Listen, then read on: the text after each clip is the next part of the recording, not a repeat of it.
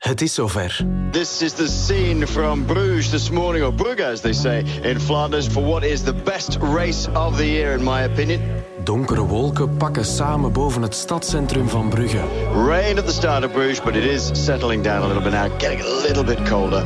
Er hangt iets in de lucht. Iedereen staat klaar om erin te vliegen. De twee topfavorieten komen nog heel even in beeld. Bonen in fine, fine form, really good shape. He's the overwhelming favorite, Fabian Cancellara. Is he the man to take a Tour of Flanders this year? En dan beginnen we er echt aan. Here we are then. This is the Ronde van Vlaanderen. Tour of Flanders. De ronde gaat van start.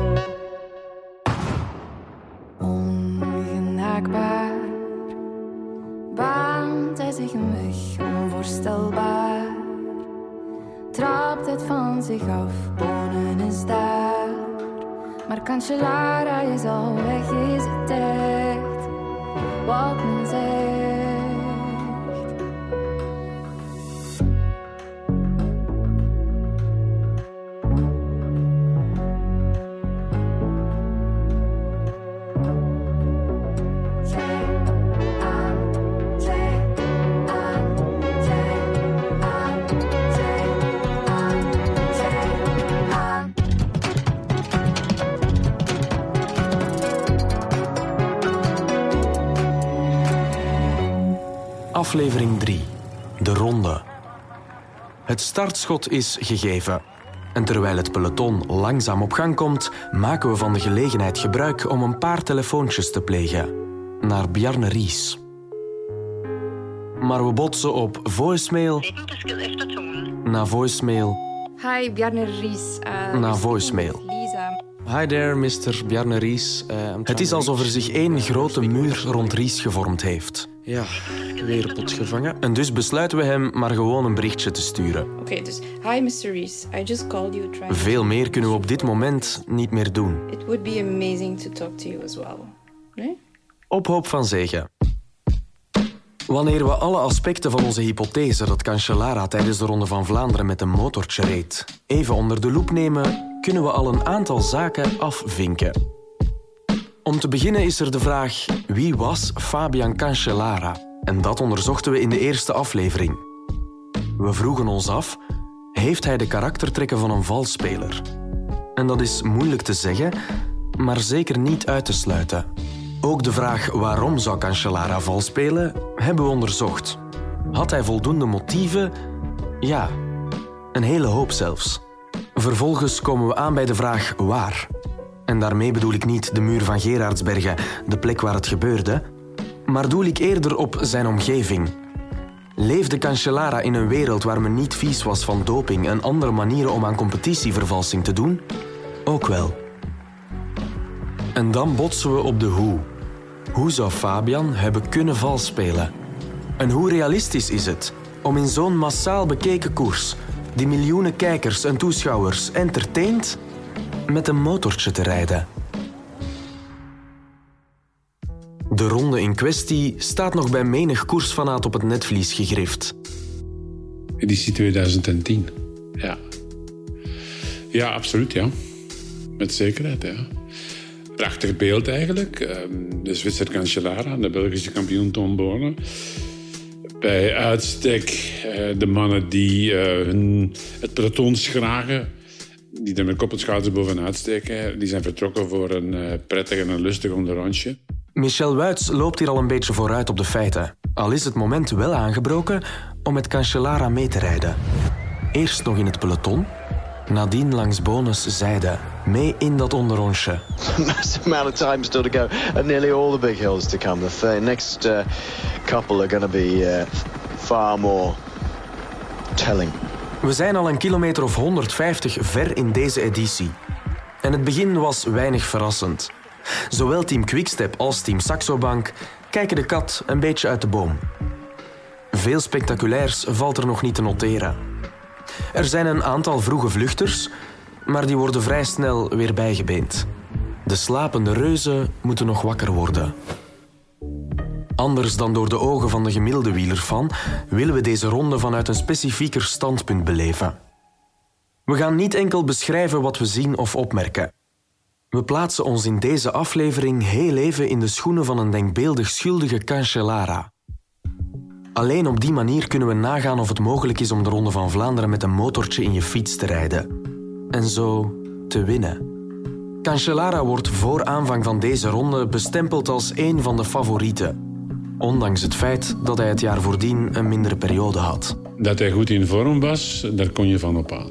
Uh, Cancellara was uh, met absolute zekerheid de zekerheid uh, op dat ogenblik onder de voorjaarsrenners. Vermits Bonen het een paar jaar laten hangen had en een aantal kansen gemist had in de grote klassiekers, de grote afspraken, alhoewel hij in 2009 nog Parijs-Roubaix gewonnen had. Maar het was toch altijd een kantje boordje, was Cancellara weer meer een certitude. Nam onze certitude voor deze editie dan toch het zekere voor het onzekere? dan moet hij op zijn minst een plan gehad hebben.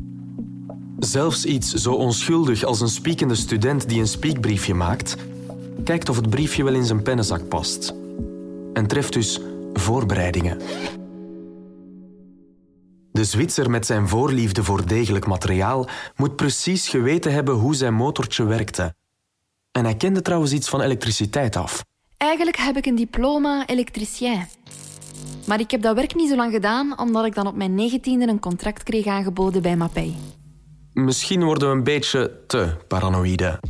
We brengen zelfs zijn studies in verband met het valspelen. En dat zijn uiteraard louter speculaties. Echt met zekerheid weten of hij al dan niet iets van de mechaniek van een motortje afkende, weten we niet. En zelf zijn we ook niet altijd technisch aangelegd. Ik ken persoonlijk niets van elektriciteit of motortjes. Dus gaan we langs bij een specialist ter zake. Om te kijken wat er überhaupt mogelijk is. Het ruikt altijd zo specifiek, hè, de fietsenwinkel? Ja, hè? Ja. We leggen ons oor te luisteren bij fietsenwinkel Het Wieleke in Laakdal. Zij zijn de pioniers in België als het over elektrische aandrijving van fietsen gaat. Kan ik helpen? Uh, ja. Ja, eigenlijk wel. Twee ijverige medewerkers van de winkel, Bram en Simon, willen ons graag te woord staan. Dus er zijn verschillende systemen. En ze bieden ons meteen een overvloed aan informatie aan. Dit, dit, zo die lagers? Nu verkopen die fietsen die in de winkel zien staan met een middenmotor. Keramische lagers. Dat... Die interne tandwieltjes. Maar er zit geen vrijloop aan. Dat is een batterij van 250 watt. Ultra smooth en ultra resistant bearings. Vroeger zagen die lichtjes voor te zien hoe vol is ze nog. Heel vlot lopende lagers. Hè. Dat is een goeie. Maar er is één motortje dat er bovenuit springt. Vivax Assist. De allereerste elektrische motortjes voor fietsen. Wie heeft Vivax uitgevonden, weet u dat? Vivax is Zwitsers. En Cancellara ook. Ja, Cancellara ook, ja, klopt. Ja. We worden echt paranoïde. Dat geheel terzijde. Vanaf wanneer kwam dat op de markt? Die fietsen? Zien we wanneer wij de eerste verkocht hebben, dan kunnen we er een concrete datum op plakken.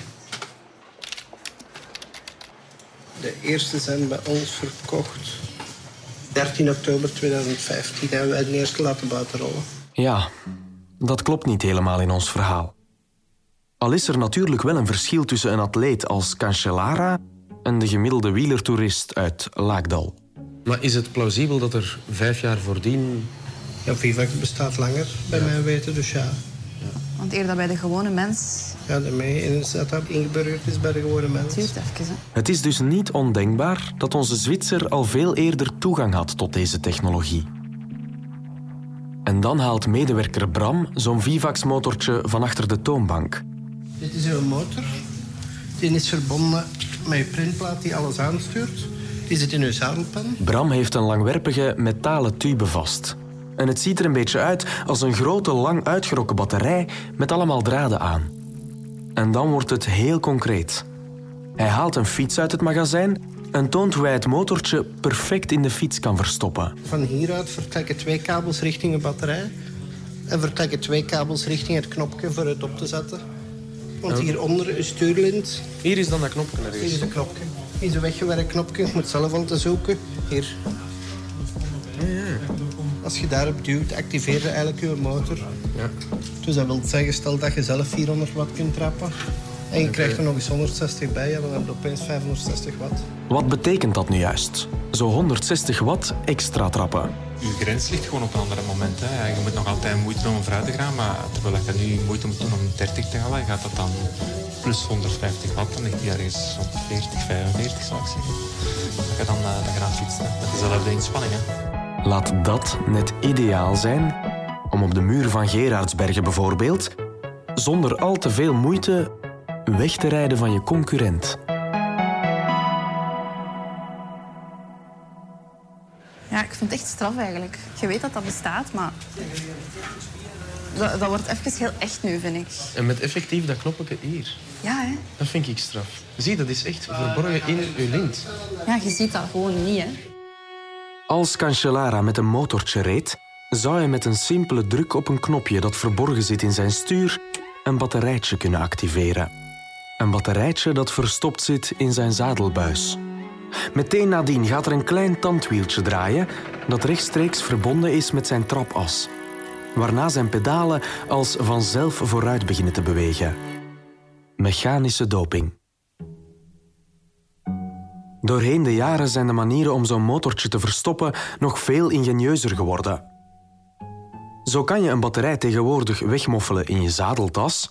Met een zadeltas. Dus dan zat uw batterij achter onder uw zadel. Of nog beter, Het is een batterij. Uw drinkbus is een batterij. Ja, dat is gewoon een batterij. een batterij in de vorm van een drinkbus die perfect in je drinkbushouder past. Je hebt de drinkbusbatterij. Dat, dat is iets dat wij ontwikkeld hebben ooit. Nu, die laatste twee worden volgens Bram hoofdzakelijk gebruikt door wielertoeristen die niet meer kunnen volgen in hun lokale koersclubje en zich daarover schamen. Als wielertoerist zijn er gemakkelijk 7.000, 8.000 euro minimum kwijt. Mensen leggen dat op tafel puur omdat ze anders moeten toegeven aan hun kameraden dat ze toch niet kunnen volgen. Al toont het wel hoe ver de menselijke creativiteit gaat om vals te spelen. Hoe moeilijk of hoe makkelijk is het om dat open te vijzen, hier een batterij in te steken? De ene keer dat je een trapas eruit is, heb je hier gewoon een volledig golfframe. Ja. Dus dan kan je erin steken wat je wil. Dat is eigenlijk helemaal zo moeilijk niet. Nee. En wat denkt u zelf? Dat mogelijk is, zeker als je ons fietsen ziet die we maken. En dan had dat gewoon voor een klein duwtje gezorgd. Want heel lang kan die batterij niet meegaan. Klopt, ja, als je rekent dat die 250 watt al maar een uur meegaat... en stelt dat hem dan, ja, een ik zeg maar iets, een vijfde groot is... Ja, dan heeft hem na 12, 13 minuten is de pret gedaan. hè. Want de muur, ja, ik ben zelf de muur ooit naar boven gereden. Je rijdt geen 10 minuten naar boven. Hè. Een ideaal om afstand te pakken van boven. Voilà, daarmee. En geloofde zelf dat hem eh, zo'n fiets heeft gebruikt? Ik denk dat die kans er wel in zit, ja. Heeft Fabian dit ding ooit in zijn handen gehad, eraan gevoeld en er uitleg over gekregen? Zoals wij. Het lijkt ons sterk dat hij zo'n motortje zelf in zijn fiets zou verwerken.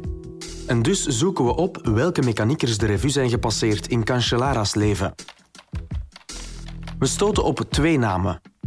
Roger Thiel, zijn persoonlijke mechanieker, en Rune Christens, de mechanieker destijds bij CSC.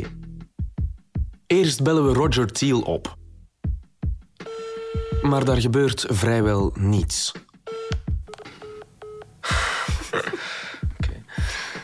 Nice conversation. Heeft afgehaakt. Vervolgens proberen we het eens bij Rune Christensen. We voegen hem toe op LinkedIn en niet veel later... Verzoek aanvaard. We laten hem weten dat we hem graag eens willen interviewen. Hij antwoordt dat de aanvraag voor een interview eerst nog moet goedgekeurd worden door de mediaafdeling van zijn huidige ploeg en dat dat wel even kan duren. Wachten dus. En ook van Bjarne Ries hebben we intussen nog geen reactie gekregen. Ondanks dat hij ons berichtje wel al gelezen heeft. Terug naar de ronde dan maar. Met nog 80 kilometer te gaan naderen we de Paterberg. En er lijkt schot in de zaak te komen. Team Saxo drijft stilaan het tempo omhoog en posteert zich langzaam maar zeker voorin. Net voor het peloton ontstaat een groepje favorieten. Then Fletcher, uh, then Bretchel, then Cancellara. And then we'll start seeing some of the other big. Then Hinkepi, I think. Now, where is Bonen? in about 10th or 12th position that I Okay. see him going through. Het steekspel kan stilaan beginnen. Onze passage aan het wieleke in Laakdal maakt het motortje plots heel echt en concreet. Zo concreet en eenvoudig dat het bijna uit de fantasie van een striptekenaar lijkt te komen. Alsof onze Cancellara een of andere superschurk à la Crimson of de Joker is. Alsof fictie zomaar werkelijkheid kan worden. Maar zo simpel kan het toch haast niet geweest zijn. Want wie doet zoiets nu echt? Eén, ik ben zelf geen fraudeur, dus Dat is moeilijk om u te verplaatsen in het hoofd van. Ik heb er gelukkig, of spijtig genoeg, veel misdadigers bijgestaan als advocaat. Dus ik kan me wel voor een stukje in die geest proberen te verplaatsen. Als er één iemand is met verstand van criminologie, dan is het onze wieleradvocaat Guillaume Reinders wel. If you're a man with a plan, dus in die zuivere hypothese van u dat Fabian, één, dat hij het gedaan heeft en twee, bewust, niet dat het de mechanieker die het erin gestoken heeft, zonder dat hij het wist, bij wijze van spreken, dan was hij een man with a plan. En dat is zoals de overvaller die naar de bank rijdt. I'm gonna do this raid, I'm gonna do this thing and just do it. Om het uh, met een slogan van Nike uh, te zeggen. Als dat in uw hypothese dus zou effectief het plan geweest zijn, dan denk ik niet dat hij er één seconde twijfel of schuppelers bij hebben. Als die hypothese van u waar is en een grote kampioen moet een beetje een egoïst zijn. Je doet het voor de eer, je doet het voor de overwinningen. Nou, dan is het gewoon voor ik, ik win en ik heb, ik heb hulp om te winnen. Een man met een plan voor deze ronde dus. En dat plan komt stilaan tot uiting. We zitten weer 20 kilometer verder. En de hellingen volgen elkaar nu in snel tempo op. De Koppenberg is gepasseerd en dan gebeurt er iets interessants in Team Saxo Bank. It's Fabian Cancellara here behind the car. He's obviously had a problem. Not quite sure what that problem is, but uh, off the back of that main group now. Cancellara doet totaal onverwacht een fietswissel. Ook al lijkt er niet meteen iets aan de hand. Vaste mechanieker Thiel en Bjarne Ries stappen uit de volgwagen en bezorgen hem zenuwachtig een nieuwe fiets. Ries zien we nadien weer instappen. Maar Thiel nog geen drie kilometer later moet ploegmaat Breschel met fietspech wisselen van fiets. Breschel was out of the clip there. He needs a bike change as well, does he? Oh, what's going on with this? En dan ontstaat er paniek. Oh, slight panic going on here. They can't get the bike out of the rack. Mechanieker Roger Thiel zit niet meer in de volgwagen. En niemand lijkt te weten welke nieuwe fiets nu juist voor Breschel is. Oh dear, there's all sorts of problems. Breschel's saying is that that's the wrong bike, surely. He's not happy, Sean. I think they've given him the wrong bike, haven't they? Spartacus kan zich met man en macht na zijn fietswissel weer tot in de kopgroep manoeuvreren. Maar voor Breschel wil het niet meer baten. De wissel gebeurde zo stuntelig en nerveus dat hij niet meer tot in de kopgroep geraakt. Maar waar is Cancellara's mechanieker, Roger Thiel, op dat moment?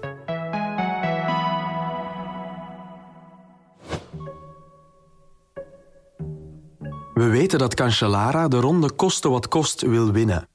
We hebben het dan ook niet zomaar over eender welke koers. De ronde is in vele opzichten uniek. Flanders has so much more than all the others. You have cobblers climbs, you have you have everything. Small road, big road, spectators, the, the country, the region. Je hoort Fabian zelf. Omdat we dichter bij hem willen komen en echt in zijn schoenen willen staan, halen we hem er even bij.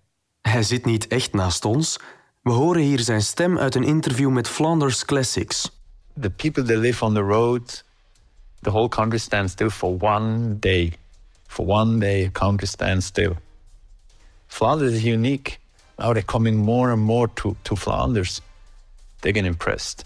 Not impressed about thousands of different beers they have or the nice fritte they have. Not just about how everything is how this country is for for this race and how they live for cycling. And that stands out as a unique piece uh, in the calendar of cycling in, in a year. De ronde is uniek en geliefd, ook door Fabian. We vragen Rick, als ex-directeur van het Centrum van de Ronde van Vlaanderen, waarom de ronde nu net zo populair is. Zoals mijn schoonmoeder ook aanvoerde, dat die, die Ronde van Vlaanderen, Parijs-Roubaix en de grotere eendagskoersen je voelt dat ook in die karavaan en bij, bij de coureurs. Zij weten ook, het doet er hier toe vandaag. Hier is het erop of eronder. En dat is dan altijd ah, bij, bij de start van zoiets. En die karavaan, ook bij de journalisten, is vlinders in de buik. Maar je, je zit veel nerveuzer en geladener voor zo'n koersen, voor de Ronde van Vlaanderen omdat je ook ziet, ja, heel, heel de wereld draait daar plots rond. Hè. En in die zin is, is de ronde altijd ja, de, de, nacht ervoor weinig slapen en, en er al mee bezig zijn. Wat, wat allemaal geen zin heeft, want je, je weet het ook niet. Het is, dat is ook koers, als je nu zegt van metaforisch, dat is totaal onvoorspelbaar. Hè. Je weet het dus niet. Net zoals weer in het leven. Je, weet niet wat er gaat gebeuren. Hè. Je kunt bijvoorbeeld dan binnen een ploeg wordt bijvoorbeeld een bepaalde tactiek afgesproken, maar na, na 10 kilometer ligt dat al in de mand. Maar je gaat toch tegen je tanden krijgen. Bedoel, je mocht geen plannen wat je wilt. Er gebeuren toch dingen dat je totaal niet kunt voorzien. Zoals een totaal onvoorziene fietswissel bijvoorbeeld. Die iedereen zenuwachtiger maakt dan nodig. Denk maar aan Breschel. Een dikke 12 kilometer na zijn eerste fietswissel zien we Cancellara plots terug op zijn originele eerste fiets zitten. En dat wil zeggen dat hij in de tussentijd dus nog eens gewisseld heeft. Maar hoezeer we die 12 kilometer ook afspeuren, we zien het nergens terug op de beelden. Of toch? Amateurbeelden laten ons zien hoe Roger Thiel, Cancellara's vaste mechanieker, hem in een bocht staat op te wachten. Met de fiets waarmee Spartacus aan de ronde startte in de hand. Wanneer de Zwitser komt aanrijden, twijfelt hij geen seconde. Terwijl de kopgroep de bocht zo scherp mogelijk neemt, neemt Cancellara een breed en wisselt hij op amper enkele seconden van fiets. Thiel zat niet in de volgwagen, want die komt enkele minuten later pas toe op die plek. En daarom was er ook paniek wanneer Breschel onverwacht van fiets moest wisselen. Maar hoe kan Thiel daar dan voor het peloton staan? We zijn een kijkje gaan nemen op Google Maps. En wat blijkt? Maar hier steekt Tiel over en gaat heel het parcours in een haarspeld rond. Terwijl het peloton in een grote lange haarspeldbocht een dikke 5 kilometer moet afleggen, heeft Thiel simpelweg een binnenwegje genomen. Een binnenwegje van nog geen 500 meter. Heeft Thiel in die tussentijd van om en bij de 10 minuten een motortje in de fiets geïnstalleerd, Cancellara opgewacht en hem zo van mechanische doping voorzien?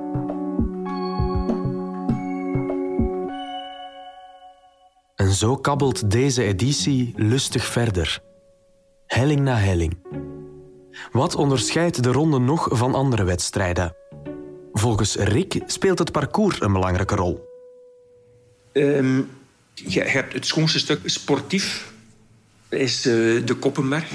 Omdat je ook vanaf de voet van de Koppenberg heb je een zeer mooi beeld van moet ik daarover. Allee, dat is impressionant. En, en wat ook wel een favoriet is bij mij, is de, de Oude Quaremont. En het leuke is aan die twee, Koppenberg en Oude Quaremont, om, omdat dat kansen geeft aan twee soorten renners ook weer. De Koppenberg, dat is een guillotine. Dat is een korte, explosieve inspanning. Waf. Terwijl de Oude Quaremont, toch een kilometer of drie lang, denk ik, dat, dat is zo... Dat je langzaam kunt iemand wurgen.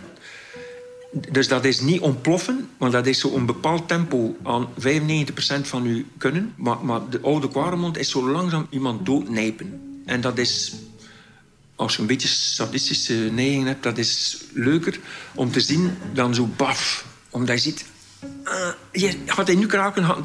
Nee, nog niet. Ah, Zo. Vooraleer Rick zelf in zijn wurggeluidjes blijft hangen, veranderen we misschien best van onderwerp. Wat voor renner moet je dan zijn om op de befaamde muur van Gerardsbergen te excelleren? Een renner gelijk Cancellara zeker, of gelijk Bonen, of eh, moet een explosieve eh, coureur zijn, een, een Flandrien, om het zo uit te drukken. Dus de, de ronde is een krijger, moet je zijn. Dat is niet mijn vondst. Eh, Fignon heeft ooit een keer gezegd, het is een koers de guerrier. Dat- Omdat dat heel de tijd uw zetten is en uw positie bewaren en u echt met de ellebogen werkt. En weer vooruit, want daar, pas op, die helling komt eraan. Eh, Ik zit te veel achteruit. Dat is de tijd echt een koers de guerrier. Waarbij dat je dan ook op bepaalde hellingen je zwaard bovenhoudt om... Rick is duidelijk op oorlogspad. En vooraleer er hier gewonden vallen, denk ik dat we best nog eens kunnen gaan kijken in de ronde van 2010. Daar haalt Spartacus voor het eerst zijn zwaard boven. Pumping on those pedals on the right hand side is uh, Tom Bonen. Cancellara showing a bit of strength. Whoa, my word. Straight to the front to force the pace along. Tijdens de beklimming van de Molenberg besluit hij dat het goed is geweest. Cancellara trekt bij en wil ontsnappen. Cancellara going up the Molenberg. Showing he's got the strength. Looks over his shoulder. Who can stay with me, he says. And it's Tom Bonen. Bonen beseft dat hij mee moet op het wiel van de Zwitser. En doet dat ook. De twee komen los van de kopgroep en dat is precies wat deze koers nodig heeft. Bonen trekt een grimas terwijl hij in het wiel van Cancellara blijft hangen. Oh, these two great rivals for the classics now. De twee zijn eindelijk vertrokken voor hun onderrondje. We krijgen nog een razendspannend lijf-aan-lijf duel. Technisch was het mogelijk om in 2010 met een motortje in je fiets te rijden. En de eigenaar van het wieleke, Bart Daams, bevestigt dat Thiel op zijn binnenwegje genoeg tijd had om het motortje te installeren. Ja, dat zou wel moeten lukken als je echt handig bent. Een, een, een volledig systeem monteren is moeilijker, maar op 10 minuten een water wegnemen of plaatsen, dat zou misschien wel moeten lukken, ja. Ja, en een, en een batterij connecteren aan een motor lukt ook op 10 minuten. Dat lukt ook, ja. ja. Maar om echt zeker te zijn, had Team Saxo Bank dat misschien al wel eens willen uittesten. Een week of twee eerder bijvoorbeeld. In de 65e editie van Dwars door Vlaanderen. Er is nog iets, hè? Want er zijn wel een aantal elementen die natuurlijk de gedachtevorming daarover uh, voeden. In de, de, editie van Dwars door Vlaanderen in datzelfde jaar uh, rijdt in het zicht van uh, de Tiegenberg een groepje, denk man of 15, 20. En um, Cancellara zit daar vooraan bij, als ik me dat nog goed herinner. Maar ook Matti Breschel. En uh, Breschel die wisselt van fiets in het zicht van die Tiegenberg. Die sluit weer aan en rijdt vervolgens als een torpedo weg. Onweerstaanbaar. Niet meer teruggezien. Maakte toen deel uit van de proef van Cancellara. Er is achteraf weinig komaf over gemaakt. Maar mij is dat wel altijd bijgebleven. Als je nu, als je nu uh, een moeilijk karakter hebt, dan zeg je van...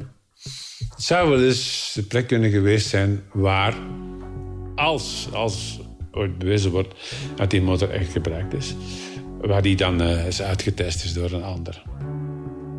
Of staat mijn verbeelding niet op hol?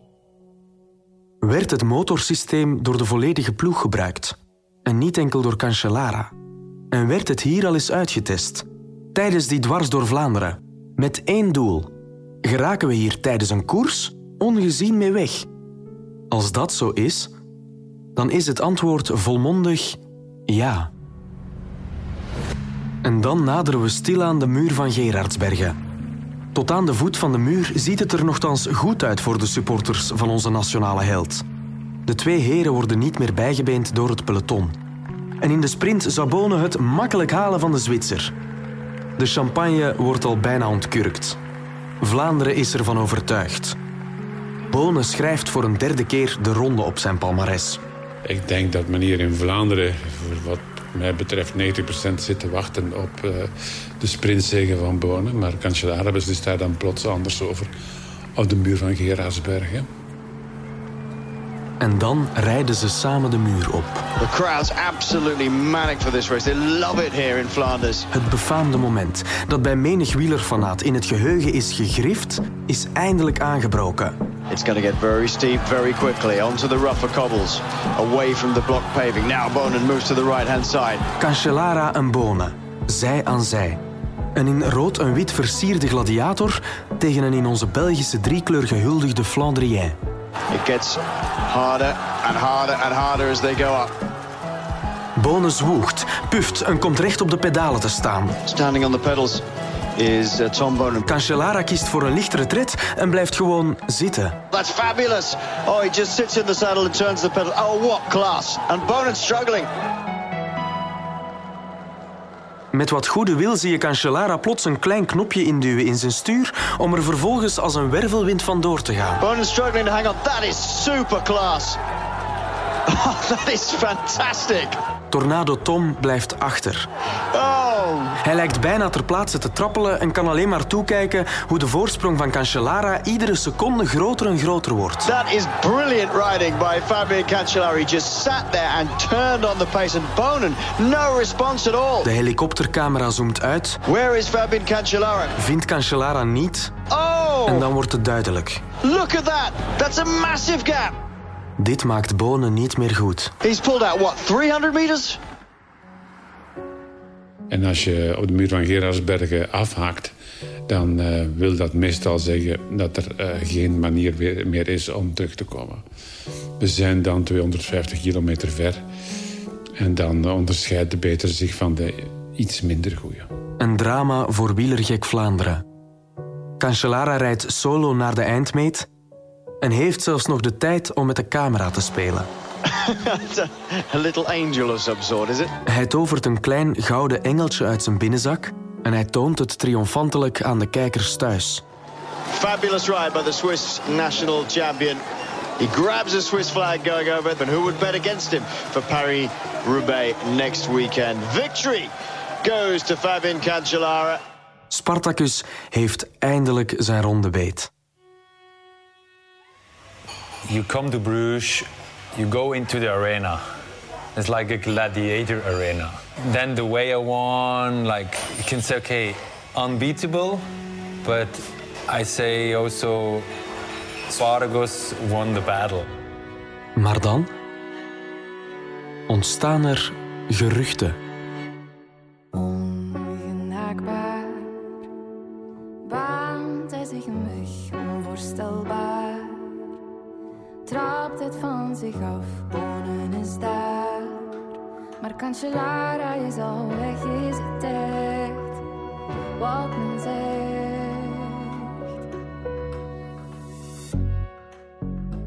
Was de derde aflevering van de Fiets van Cancellara.